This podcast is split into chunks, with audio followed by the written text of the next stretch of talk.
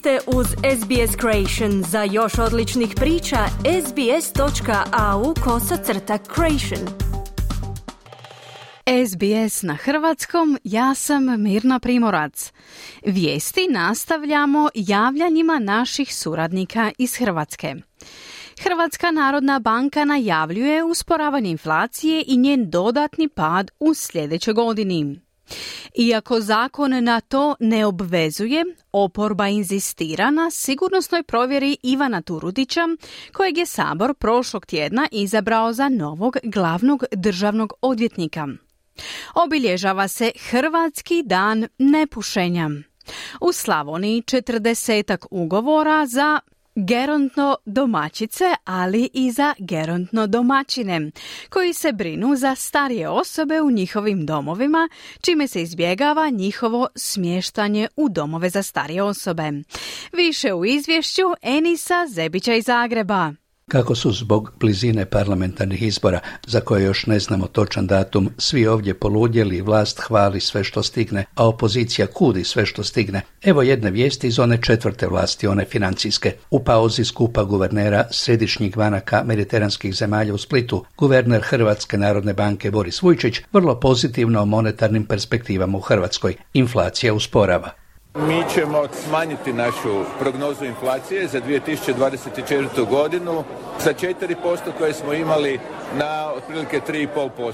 Kod nas su cijene porasle za otprilike 24% na poena u odnosu na ljeto 2022. godine, kada su cijene krenule rasti. Međutim, dohodci su porasli još brže. U ovom trenutku realni rast plaća je pozitivan i 2024. godine ćemo isto tako sigurno imati realni rast plaća. Sad je pitanje koliki naša prognoza u ovom trenutku govori da bi trebalo biti 3,6%. Saborski odbor za pravosuđe većinom glasova odbio prijedlog oporbe da održi tematsku sjednicu povodom navodnih nepravilnosti pri izboru suca Ivana Turudića za novog glavnog državnog odvjetnika nakon što aktualnoj državnoj odvjetnici Zlati Hrvoj Šipek u svibnju završi mandat. Šefica parlamentarnog kluba Možemo i njihova kandidatkinja za premijerku ako pobjede na izborima ove godine Sandra Benčić tvrdi da je Turudićev izbor farsa.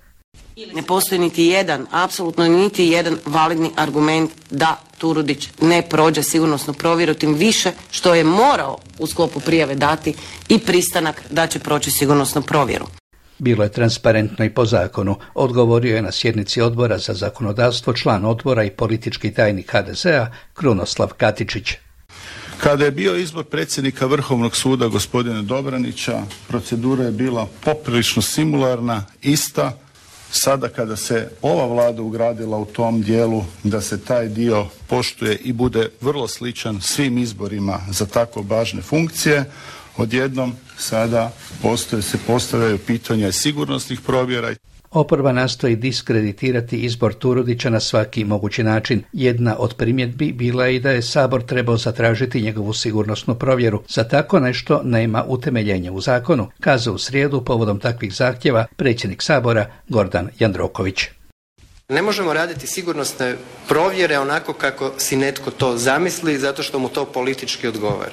Dakle, postoji jasna procedura, postoje pravila igre i ne može netko reći sad e, on je meni sumnjiv, sad ću ja njega sigurnosno provjeravati. Dakle, ovdje se radi kada vas sigurnosno provjeravaju to je na određen način ograničavanje vaših ljudskih prava. U ovom slučaju, po meni, sve pretpostavke i svi proceduralni zahtjevi su ispoštovani. U Hrvatskoj se obilježava nacionalni dan nepušenja. 95% umrlih od raka pluća u Hrvatskoj su pušači. Godišnje kod nas oko 9000 ljudi umire od bolesti povezanih sa pušenjem. Trebali dakle prestati pušiti. Doktorica Senka Samarđić iz Županijskog zavoda za javno zdravstvo Osječko-Baranjske županije.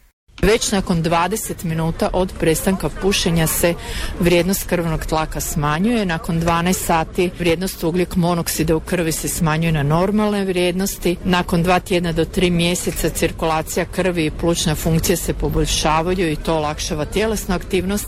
A negdje nakon 10 godina rizik smrti uzrokovane rakom pluća se smanjuje za pola u odnosu na nepušače. Znači prestanite pušiti Kod mladih su poseban problem e-cigarete, takozvani vejpovi, a istraživanja kažu da vejpaju već djecu u višim razredima osnovne škole, dakle 13-14 godišnjaci. Lješnica Dijana Majer upozorava da su one lijepo dizajnirane i izgledaju čak kao modni dodatak, ali da nisu nimalo bezopasne poglavito su opasni za djecu, a prema našim statistikama što znamo da djeca već od 13 godina konzumiraju te proizvode i da ih mogu vrlo lako kupiti. To je ono što je problem. 10% djece je već 2016. kupovalo e-cigarete i konzumiralo ih je. 2019. prema ESPAD istraživanju taj postotak je narastao na 13%. Kako se odviknuti od pušenja u odrasloj dobi? Psihijatrica Mateja Grizelj Benusi. Sve studije kažu da je najbolje kombinirati farmakoterapijske pristupe i psihoterapijske pristupe. Ministar socijalne politike Marin Piletić uručio u Vinkovcima 39 novih ugovora za geronto domaćice i geronto domaćine, osobe koje na terenu obilaze staračka domaćinstva i pružaju pomoć u kući. To je projekt na tragu novog trenda deinstitucionalizacije gdje se izbjegava smještavanje starih ljudi u domove iz niza razloga. Ovo je četvrta faza projekta nazvanog Zaželi, izvijestio ministar Piletić. Sada će ugovori biti na tri godine. Želimo omogućiti sigurnu uslugu pomoć u kući na duže razdoblje za sve naše starije sugrađane koji tu vrstu usluge trebaju. Europska komisija nam je odobrila još dodatnih 100 milijuna eura, a vlada Republike Hrvatske osigurala u svom proračunu za trogodišnje razdoblje dodatnih 286 milijuna eura, čime smo zapravo pokrili sve ove projekte gradonačelnik Vinkovaca Ivan Bosančić. Da, gotovo milijun i pol eura, 33 osobe će biti zaposlene, 197 korisnika, više nisu samo žene, sada su i muškarci. Provedba će krenuti negdje iza samoga uskrsa, tako da vrlo brzo neka svi prate natječaj i oni koji žele raditi u projektu zaželi, ali i oni korisnici koji će trebati pomoć. Vukovarsko-srijemski HDZ-ov župan Damir Dekanić. I jedni i drugi su izuzetno zainteresirani, zapošljavamo teško zapošljive skupine, a na neki način izvan institucija i tekako vodimo brigu, vodimo računa o onim dijelovima društva, onim ljudima kojima je pomoć potrebna. Nije samo dan nepušenja i pepelnica, već i Valentinovo. Evo kratke ankete među građanima, ali i među cvjećaricama. Pa meni osobno, evo iskreno, ne znači Valentinovo ništa iz razloga što meni je to svaki dan volim nekog, s nekim sam svaki dan, ne samo na Valentinove. Sve se svodi na nekakvu komercijalu, to ne volim. Treba slaviti ljubav, to zaslužuje i tako se treba ponašati. Crvena je ruža uvijek bila simbol ljubavi, pa to i mladi nastavljaju tradiciju. Evo, ovo mi je druga mušterija starije dobi koja je ono bez razmišljanja i prije toga me oduševio jedan, pa čovjek se ono ima 90 godina sa suprugom ide, uzme ružu, poljubije i onda me pita koliko platim ružu i ode.